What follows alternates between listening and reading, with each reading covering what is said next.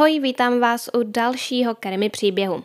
Dnes pro vás mám už opravdu klasický krimi příběh. Povíme si o únosu čtyřleté Cleo Smith, která v říjnu loňského roku zmizela ze stanu, ve kterém spala spolu s její mladší sestrou a rodiči. Pokud případ neznáte, tak vás jeho konec možná dost zaskočí. Cleo Smith se narodila ve městě Carnarvon v západní Austrálii. Datum jejího narození jsem bohužel nikde nedohledala, avšak víme, že jí k roku dva tisíce dvacet jedna byly čtyři roky, takže se narodila buď v roce dva tisíce šestnáct nebo dva tisíce sedmnáct.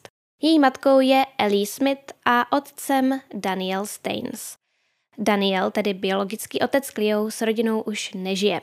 Ellie a Daniel se rozešli a on se odstěhoval do města zvaného Halshead, kde žije se svými rodiči. Ellie každopádně nezůstala dlouho sama a po nějaké době začala nový vztah s mužem jménem Jake Gilden. Jakeovi a Ellie se krátce na to, přesněji třetího března dva tisíce dvacet jedna, narodila dcera Ayla Glidden a s Cleo se tím pádem stala starší sestra. Ellie a Jake se zasnoubili na začátku roku dva tisíce dvacet dva, tedy tohoto roku. I když Jake není biologickým otcem Cleo, tak jako vlastní bere. Blízký rodinný přítel o tom řekl toto. Jake je jejím nevlastním otcem, ale to dítě pro něj znamená celý svět. Je to úžasný otec. Konec citace. Celá rodina tedy žila poklidně a šťastně a ani ve snu by je nenapadlo, že se jim tento idylický život zanedlouho obrátí vzhůru nohama. patnáctého října dva tisíce dvacet jedna se rodina rozhodla, že si zpříjemní víkend a společně si zajedou odpočinout a užít si trochu přírody a čerstvého vzduchu do jejich oblíbeného kempu Blowholes, jež se nachází severně od města Kernerwon. Tento odlehlý kemp, obklopený písečnými dunami, křovinami a skalnatým terénem s několika plážovými chatrčemi, které vlastní převážně místní obyvatelé, je velice oblíbeným odpočinkovým místem rodin žijících v blízkém okolí. Ellie a Daniel nebyli výjimkou. Kemp měli rádi již od svého dětství, kdy tam jezdívali rybařit a užívat si slunných dní ještě se svými rodiči.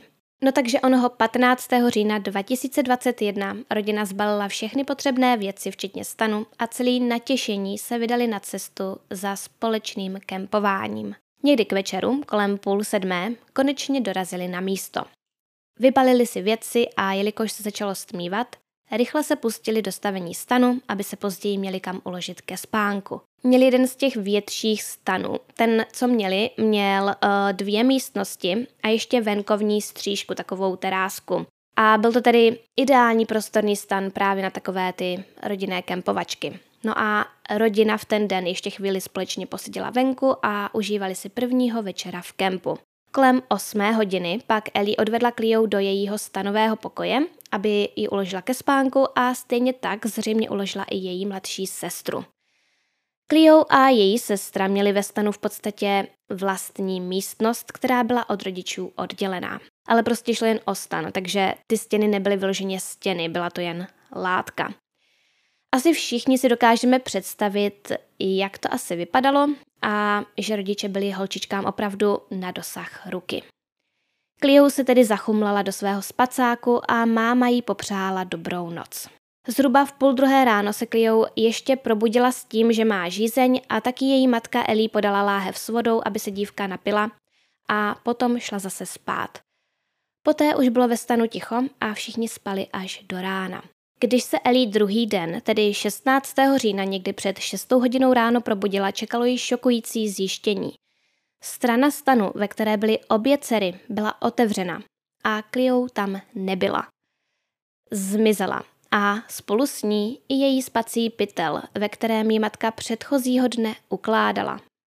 Ellie o tom okamžitě řekla Jakeovi a oba začali panikařit a zároveň také prohledávat všechna možná místa kolem stanu a později i celé okolí kempu. Když bylo jasné, že je Cleo prostě pryč, tak Ellie neváhala a ještě před tou šestou hodinou vytočila nula nula nula, již je australská tísňová linka. Něco jako americká linka devět set jedenáct. Ellie tedy nahlásila zmizení své nejstarší dcery a kolem sedmé hodiny ranní do kempu dorazilo první policejní auto a za ním další a další a další a v zápětí začala jedna z největších pátracích akcí, kterou Austrálie pamatuje. Všichni chtěli přidat ruku k dílu a pomoct jak jen to bylo možné. Do kempu dorazili také přátelé a rodina zmizelé, aby pomohli s hledáním a byli oporou Ellie a Jakeovi. Zapojilo se na stovky policistů. Ohromné množství dobrovolníků, byly nasazeny helikoptéry, drony i koně.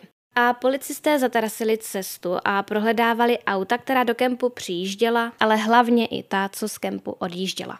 V žádném z nich však Cleo nenašli. Policisté se pochopitelně vydali i do domu rodiny, aby se ujistili, že se tam dívka nenachází. Vyšetřovatelé prostě nemohli vědět, jestli tam dívku neskrývá jeden z jejich rodičů. I takové věci se totiž dějí. No ale policisté Cleo doma nenašli.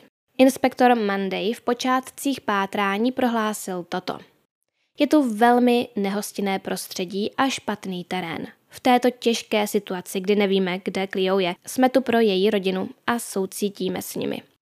Nasadili jsme policii, tamní rangery, speciální jednotky i dobrovolníky. Přizvali jsme také soudní znalce z oddělení vražd a momentálně nečiníme, ale také nevylučujeme žádné závěry. Když se v tomto prostředí ztratí čtyřleté dítě, je to velmi alarmující, protože nemá přístup k pitné vodě. Je tam teplo a nemá kde se ukrýt. Konec citace. Všichni věděli, že čím déle se bude Cleo pohřešovat, tím menší je šance, že se najde živá a zdravá. Obzvlášť v tom odlehlém a nehostinném pustém prostředí. Tohle všechno si samozřejmě plně uvědomovala i rodina pohřešované a tak v nich rostla beznaděj. I přesto, ale nikdo z nich nestrácel naději. Po pár hodinách byla dívka stále nezvěstná. Stmívalo se a rodina se začala připravovat na první noc bez malé Cleo. A právě během této bezesné noci, tedy sedmnáctého října, si Ellie přidala svůj první příspěvek na Facebook ohledně zmizení své dcery. Přidala ho přibližně kolem jedné hodiny v noci a stálo v něm toto. Už uběhlo přes dvacet čtyři hodin od doby, co jsem naposledy spatřila jiskru v očích mé malé holčičky. Prosím, pomozte mi ji najít. Pokud jste cokoliv viděli nebo slyšeli, prosím, zavolejte na policii. Konec citace. Velká pátrací akce pokračovala i v následujících dnech, ale bohužel bez výsledku. Případ zmizení malé Cleo zaplavil australská média a všichni začali spekulovat o tom, co se jí mohlo stát. Někteří byli přesvědčeni o tom, že byla unesena a jiní se báli, že uprostřed noci odešla sama a ztratila se. Nebo mohla odejít ze stanu sama, zatoulat se a poté jí někdo ublížil. Ellie však velmi rychle upřesnila, že se domnívá, že by Cleo sama od sebe neodešla. Byla si tím jistá. Uvedla. Nikdy by od nás neodešla. Nikdy by neodešla ze stanu. Konec citace. Později také vyšlo najevo, že podle toho, v jaké výšce byl nalezen zip otevřeného stanu, policie vyloučila možnost, že by ho takto zanechalo čtyřleté dítě. Podle všeho by Cleo neměla šanci na zip dosáhnout. A dává to smysl. Kdyby ze stanu odcházelo malé dítě, tak si pravděpodobně otevře jenom úplně tu nejmenší skulinku a proklouzne ven. Ale ten zip byl opravdu ve velké výšce, kam Cleo prostě nedosáhla. Veřejnost i policisté se tedy postupem času začali přiklánět spíš k tomu, že Cleo byla unesena přímo ze stanu. Rodina samozřejmě doufala, že se holčička prostě jen někam zatoulala a brzy se najde. Ellie každopádně od samého začátku tušila, že její dcera byla unesena. Navíc Ellie s Jakem také později uvedli, že stan nebyl rozepnutý pouze na straně, kde spaly jejich dcery. Byl pootevřený také na straně, kde spali oni dva. Vypadalo to tedy, že ten, kdo pro dívku přišel, nevěděl, na které straně je. Proto nejdříve rozepl jednu stranu, nakoukl dovnitř a když zjistil, že uvnitř není dítě, nebo prostě ten, koho hledá, přesunul se na tu druhou stranu. A tohle bylo pro Ellie a Jakea znepokojující zjištění. Uvědomili si, že pokud byla Cleo unesena, tak se pachatel v tu určitou dobu nacházel jen kousek od nich a oni neměli nejmenší tušení o tom, co se děje. No a veřejnost si začala klást otázky. Mnohé zajímalo, jak je možné, že rodiče neslyšeli, že někdo rozepnul stan a snažil se dostat dovnitř. Ellie uvedla, že to bylo kvůli větru. Řekla, no ono bylo větrno, bylo to dost hlasité a bylo slyšet spoustu zvuků z okolí. Konec citace. Je pravda, že kemp se nachází opravdu blízko moře, takže pokud tam foukalo, mohlo to být dost hlučné. a v tomto případě nemuselo být těžké přeslechnout zvuk zipu. V prvních dnech vyšetřování byl vyslýchán i biologický otec Cleo, již zmíněný Daniel Staines. Policie ho potřebovala prověřit a on s ochotou spolupracoval. Pátrání po dívce samozřejmě pokračovalo a začaly se kopit výpovědi svědků. Někteří návštěvníci kempu policii vypověděli, že v brzkých ranních hodinách slyšeli skřípění pneumatik od auta. Je tedy možné, že pokud byla Cleo unesena, tak ji pachatel hned naložil do vozu a odjel s ní mimo kemp. Pokud by tomu tak bylo, tak by to pátrání značně stížilo. dvacátého prvního října dva tisíce dvacet jedna policie vydala prohlášení, ve kterém sdělila, že se obávají, že Cleo byla doopravdy unesena. Premiér západní Austrálie Mark McGowan následně oznámil, že je vypsaná odměna ve výši jednoho milionu australských dolarů, což je necelých sedmnáct milionů korun českých. Odměnu měl získat kdokoliv, kdo podá jakoukoliv informaci, která povede k nalezení Cleo. Premiér řekl: v této nepředstavitelně těžké době všichni obyvatelé západní Austrálie myslí na Cleovu rodinu a všichni se modlíme za dobrý konec. Konec citace. Policisté nechtěli nic nechat náhodě, proto vyšetřování probíhalo i v domě rodiny, kde se sbíraly vzorky, třeba D N A vzorky a ostatní potřebné důkazy pro vyšetřování. Když od začátku pátrání uběhlo už více než týden, tak vyšetřovatelé věděli, že je potřeba pátrání rozšířit a nepolevovat. Proto vyšetřovatelé vyslali policisty, aby klepali na dveře domů v oblasti North Plantations, které je vzdálené zhruba pět kilometrů od města, ve kterém rodina žila. Policisté zprvu nechtěli dát vědět, proč v oblasti pátrají, ale bylo vidět, že k tomu musí mít vážný a dobrý důvod. Prošly totiž také stovky odpadkových košů, které se nacházely podél dálnice vedoucí podél severozápadního pobřeží. Šlo o šestikilometrový úsek.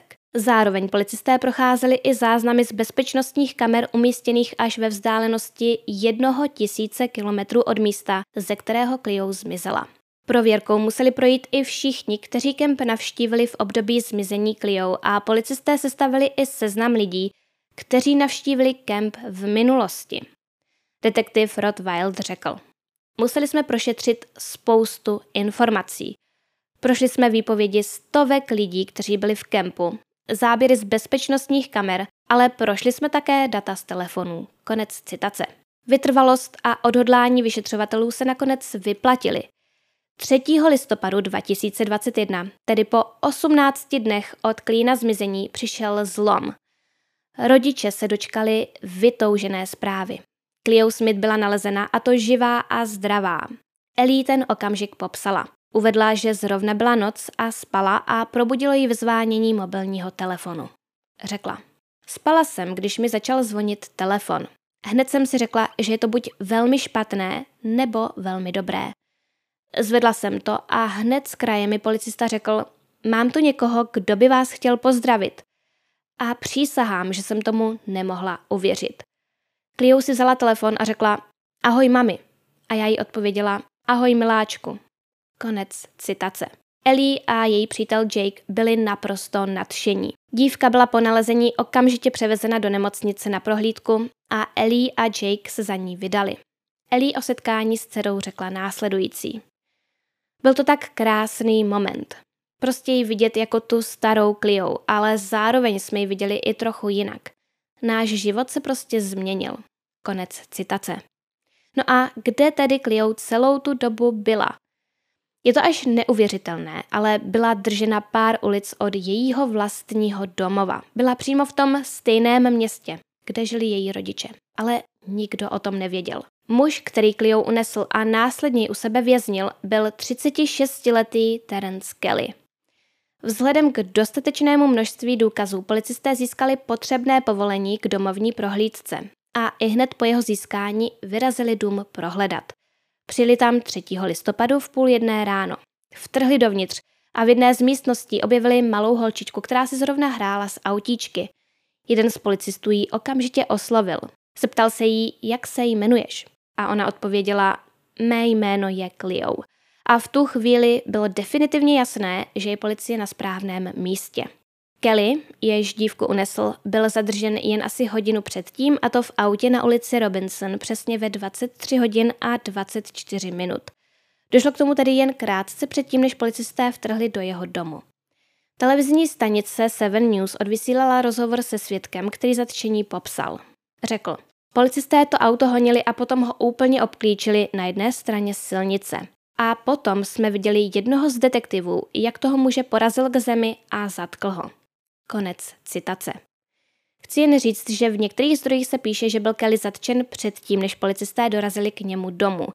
Um, jinde se uvádí, že ho zatkli až chvíli poté, ale v obou případech byl zastaven v autě a zatčen. Mně by dávalo větší smysl spíše to, že k tomu došlo potom.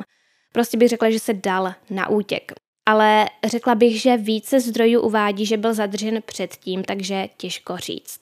Veřejnosti zatím není úplně jasné, jak se policie dopátrala toho, že byla Cleo právě na tomto místě. Každopádně vyšetřovatelé uvedli, že informace, která je dovedla na stopu, se týkala auta únosce. Bohužel blíže to nikdo nespecifikoval, ale nejspíše šlo o nějakou výpověď návštěvníků kempu, kteří uvedli, že v ranních hodinách té osudné noci zaslechli auto. Je tedy možné, že i něco viděli. Ale australské noviny psaly i o tom, že průlom nastal i díky analýze dat z mobilních telefonů. Jeden z detektivů, Cole Blanche, popsal pečlivý proces spojený s nalezením Cleo a řekl, že to byl výsledek tisíců důkazů. Data z mobilních telefonů byla ale podle všeho klíčová.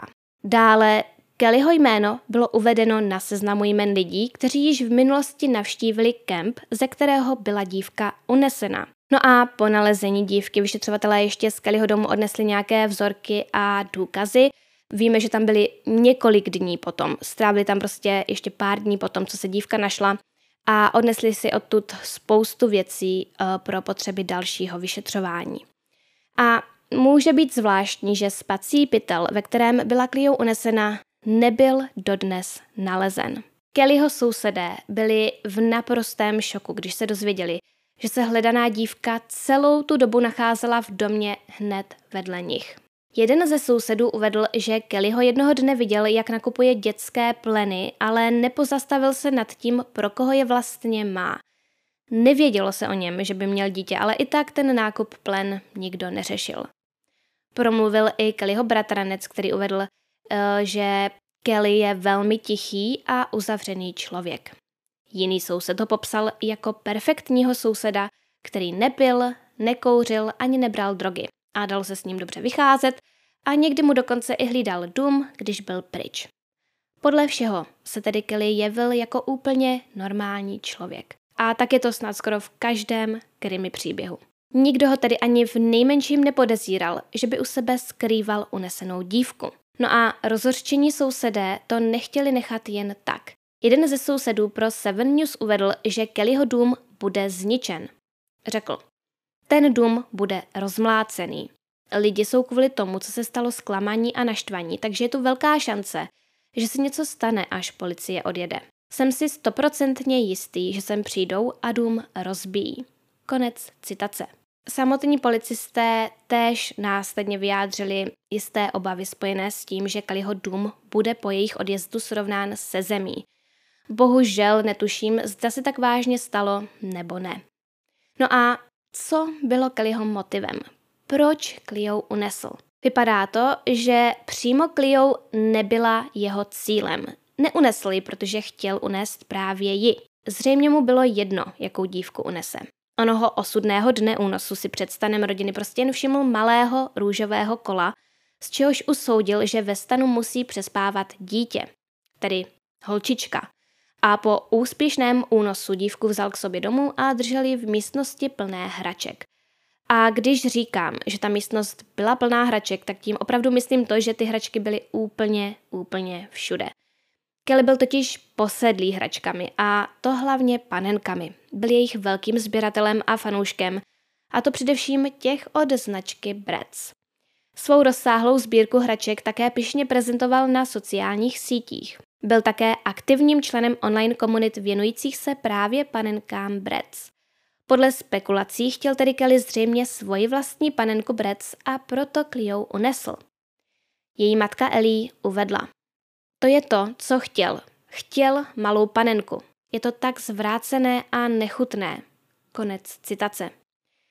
Kelly také často chodil do jednoho z tamních hračkářství a při nákupu většinou prodavačku žádal, jestli by mu panenky nemohla zabalit pro jeho dcery, i když ve skutečnosti žádné neměl. Kelly dále na sociálních sítích často zmiňoval svoji neexistující imaginární rodinu. Na Facebooku vystupoval jako otec dětí a zmiňoval zde i svoji partnerku. Ve skutečnosti byl ale sám. A v roce dva tisíce dvacet také změnil svůj profilový obrázek na video těhotné ženy. Bylo tam jakoby v podstatě jenom těhotné bříško. A napsal k tomu už zakrátko. A jen pro ty, co to třeba nemusí vědět, na některých platformách skutečně jde přidat krátké video jako profilový obrázek. Dále Kelly do svých příběhů na sociálních sítích přidával videa svých údajných dětí. Takže pokud Kelly na své sociální sítě přidával taková videa a fotky a ve skutečnosti rodinu neměl, tak kde k tomu materiálu přišel?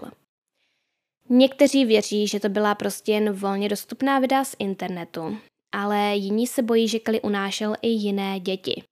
To je však nepravděpodobné. Vypadá to, že byl jen velmi osamocený a měl psychické problémy a prostě fingoval to, že má rodinu, ale využíval k tomu pouze fotky z internetu. Takže je možné, že právě samota a touha po vlastní rodině, nebo spíše po vlastním dítěti, ho mohla nějakým způsobem přimět k únosu Cleo. Nikdo dodnes přesně neví, jaké úmysly Kelly s Cleo měl a proč ji vlastně unesl. Takže opravdu těžko říct, co bylo opravdovým důvodem únosu a proč dívku držel u sebe doma. Ellie navíc prozradila, že ji Kelly celou tu dobu sledoval na Facebooku. Řekla, je to tak kruté, prosila jsem, abych svoji dceru dostala zpátky a byl to někdo, kdo mé prosby četl. To je prostě nechutné. Konec citace. Celá záležitost musela být ale náročná hlavně pro malou Cleo, která byla odloučená od své rodiny a najednou se ocitla v naprosto cizím prostředí. Kelly tvrdil, že se její rodiče museli starat o její mladší sestru. Potřebovali na to více prostoru a tak musí být nějakou chvíli s ním a bydlet s ním. No a Ellie uvedla toto. Cleo nám řekla, že se bála, že byla zavřená a zamčená v místnosti a bála se a nevěděla, kde jsme. Konec citace. Každopádně dodnes se neví, co vše se v domě po dobu únosu dělo. Nikdo na dívku nechtěl tlačit s dotazy ohledně toho všeho a tak se rodina nové informace dozvídala a dozvídá jen velmi pomalu. Po nějaké době dívka uvedla, že jí v domě někdo ostříhal vlasy a obarvil je na růžovo. Řekla i to, že ji česala a oblékala nějaká žena.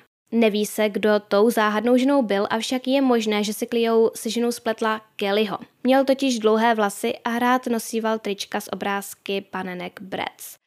Ale to je pouze domněnka. Každopádně policie vyloučila, že by Kelly mu pomáhala nějaká další osoba.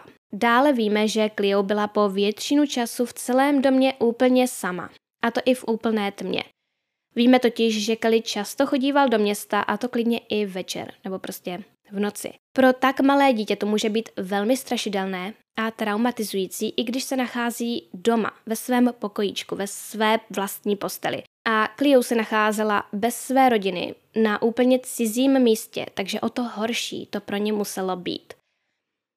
Svěřila se i s tím, že občas slyšela štěkot psů a byl jí sebrán její náhrdelník. Vzpomínala si tedy opravdu jen na malilinké útržky. Její matka Ellie dále uvedla. Hodně z toho, co se stalo, vytěsnila z hlavy. Přišla do režimu přežití. Každý den je nový den. To ano. Každý den a noc jsou jiné. Ale ona je v pořádku. Je šťastná, je veselá, je smutná. Někdy je naštvaná, ale zlepšuje se to. Konec citace. Vzhledem k tomu, že policie pracuje na tom, aby se od malé Cleo dozvěděli něco víc, si myslím, že se postupem času budeme o případu dozvídat nové informace. Vyšetřovatelé uvedli, že na to chtějí jít pomalu a pokud dívka sama nebude chtít, nikdo ji nebude nutit, aby o případu mluvila. Všichni si plně uvědomují, že je to malé dítě a nechtějí způsobit ještě větší trauma. Den poté, co byla dívka nalezena, byl Kelly obviněn z únosu dítěte a převezli ho do města Perth, kde zůstal ve vazbě. Během předběžného slyšení, které probíhalo přes videohovor, byl Kelly vyzván, aby se vyjádřil ke svým obviněním a odpověděl na to vinen, že se cítí vinen. Po většinu tohoto slyšení se Kelly díval dolů do země, avšak těch předběžných slyšení už bylo více a během jednoho z nich vybouchl zlostí, jelikož mu vadila přítomnost médií. Uvedl to jeden australský deník, v jehož článku jsme se mohli dočíst i to, že se Kelly soudce zeptal, co tady k sakru dělají ti novináři. A na to soudce odpověděl, že jde o veřejný soud, takže tam můžou být. Kromě únosu Cleo je Kelly obviněn také z napadení policisty, ke kterému došlo čtvrtého listopadu dva tisíce dvacet jedna. K tomuto činu se však Kelly nepřiznal, uvedl, že se v případě tohoto obvinění cítí být nevinný. Další slyšení ohledně únosu Cleo mělo proběhnout v květnu tohoto roku, ale pravděpodobně došlo k odložení, jelikož jsem o tom vůbec, ale vůbec nic nenašla. Každopádně v dubnu dva tisíce dvacet dva Kelly mu na účet přibyla další obvinění. Byl obviněn z deseti případů držení nevhodného materiálu zobrazujícího děti. Kvůli YouTube to nemůžu říct jinak. Takže co vím, tak Kelly naposledy stanul před soudem v dubnu a nevím, jestli se od té doby konalo nějaké další slyšení. Nic jsem o tom nenašla. No každopádně k těm posledním obviněním. Než jsem se o tom dozvěděla, tak jsem měla i trochu za to, že Kelly byl prostě jen nemocný a nechtěl Cleo vyloženě nějak ublížit, ale teď už si to úplně nemyslím. Kelly byl během svého pobytu ve vazbě už dvakrát hospitalizovaný v nemocnici. V jednom případě šlo o sebepoškozování a v druhém případě ho napadl jeho spoluvězeň, který se dozvěděl, za co je Kelly zavřený. Život Cleo a její rodiny se ale začíná vracet do starých kolejí. V jednom z rozhovorů Ellie a Jake uvedli, že plánují stěhování, aby mohli začít nový život. Chtějí si také pořídit karavan a nějakou dobu cestovat. No a Ellie a její přítel Jake si v době zmizení Cleo prošli doslova peklem. Někteří lidé se totiž domnívali, že právě oni mají něco společného se zmizením dívky. Pár tak dostával výhružné zprávy a báli se o svoji bezpečnost. A ani po nálezu dívky některé útoky na adresu rodiny nepřestaly. Tentokrát pár čelí kritici za to, že podali rozhovor pro The Nine Network a nechali si za něj zaplatit dva miliony australských dolarů, což je v přepočtu nějakých třicet milionů korun českých. Podle všeho šlo o rekordní částku, o nejvyšší částku, kterou australská televize kdy komu za rozhovor zaplatila. Veřejnost v tomto ohledu neměla nejmenší sympatie a většina lidí to brala tak, že chce rodina na neštěstí jejich dítěte akorát vydělat. Podle některých to však byl přirozený a normální krok k tomu, aby rodina mohla začít právě i nový život někde jinde. O Cleo se v době jejího zmizení psalo úplně všude a každý se o tento případ zajímal. Každý Australan už tehdy věděl, o co v případu jde, a znal všechny základní informace. Takže si myslím, že nikomu nemohlo nějak extra ublížit to, že rodina souhlasila s rozhovorem, ve kterém k případu řekli něco trochu víc a prostě poskytli pár dalších detailů. Je však pravdou, že zpočátku se rodiče k médiím moc neměli. Chtěli mít soukromí a veřejnosti v podstatě jen děkovali. A poté se uchýlili do ústraní, a to až do doby, kdy přijali onu nabídku na rozhovor. Opravdu já si nemyslím, že to nějak extra vadí. Pomůže to rodinu zabezpečit a též si nemyslím, že ten rozhovor Cleo nějak více ohrozil. Biologický otec Cleo Daniel Staines se k návratu dcery vyjádřil takto. Všichni jsme z těch dnešních dobrých zpráv štěstím bez sebe. Jsme šťastní za to, že se Cleo mohla znovu setkat se svojí mámou a tátou. Konec citace. No takže toto je velmi vzácný případ únosu, který skončil takhle dobře. To však neznamená, že to nezanechá stopy v životě celé rodiny a hlavně Cleo. Ellie řekla, máme před sebou ještě dlouhou cestu a to hlavně Cleo. Nejspíš se s tím bude muset potýkat po zbytek svého života a my nakonec budeme muset přijít na všechno, co se tehdy stalo a budeme muset ten úděl nést taky. Konec citace. Budu moc ráda, pokud mi do komentářů napíšete, co si o případu myslíte vy. Moc mě zajímá, co si myslíte o Kellyho motivu. Byla v tom podle vás samota, nebo touha po vlastní živé panence, touha po vlastní rodině, nebo něco úplně jiného? Dnes je to ode mě vše. Pokud se vám video líbilo, tak mu prosím dejte like a odebírejte můj kanál, jelikož Krimi příběhy vydávám minimálně jednou týdně. Pokud se chcete dozvědět více informací o mé tvorbě, například pokud chcete s předstihem znát témata dalších krimi příběhů, můžete mě sledovat na Instagramu. Profil nese název krimi tečka příběhy. No a pokud mě chcete podpořit a zároveň obdržet různé bonusy, jako je například dřívější přístup k mým videím nebo celkově i přístup k bonusovému obsahu, můžete se stát mým patronem. Odkaz na Patreon máte dole pod videem a najdete tam samozřejmě i všechny ostatní odkazy, které by vás mohly zajímat. A připomínám i to, že mám vlastní merch, který najdete na stránce krimi příběhy tečka cé zet. Na závěr bych tak jako vždy chtěla poděkovat patronům, jejíž jména právě teď běží na obrazovce. A jmenovitě bych chtěla poděkovat patronům, kterými jsou Zašmodrchaný jazyk, Denča, Evangeline Black, Redhead dvacet, Katka, Tereza, Nikola, Sofie, Michal, Matěj a Petra, Miranda, Anet, Sage, Petra B, Denisa, Krátká startka, Natalí, Evženie, Gigi, Aťka, Mária, Markéta, Andrea, Martin, Dagmara, Jitka, Katelyn Hell, Mirka a Anička. Všem vám moc, moc děkuji za zhlédnutí a komentáře a uvidíme se zase příště.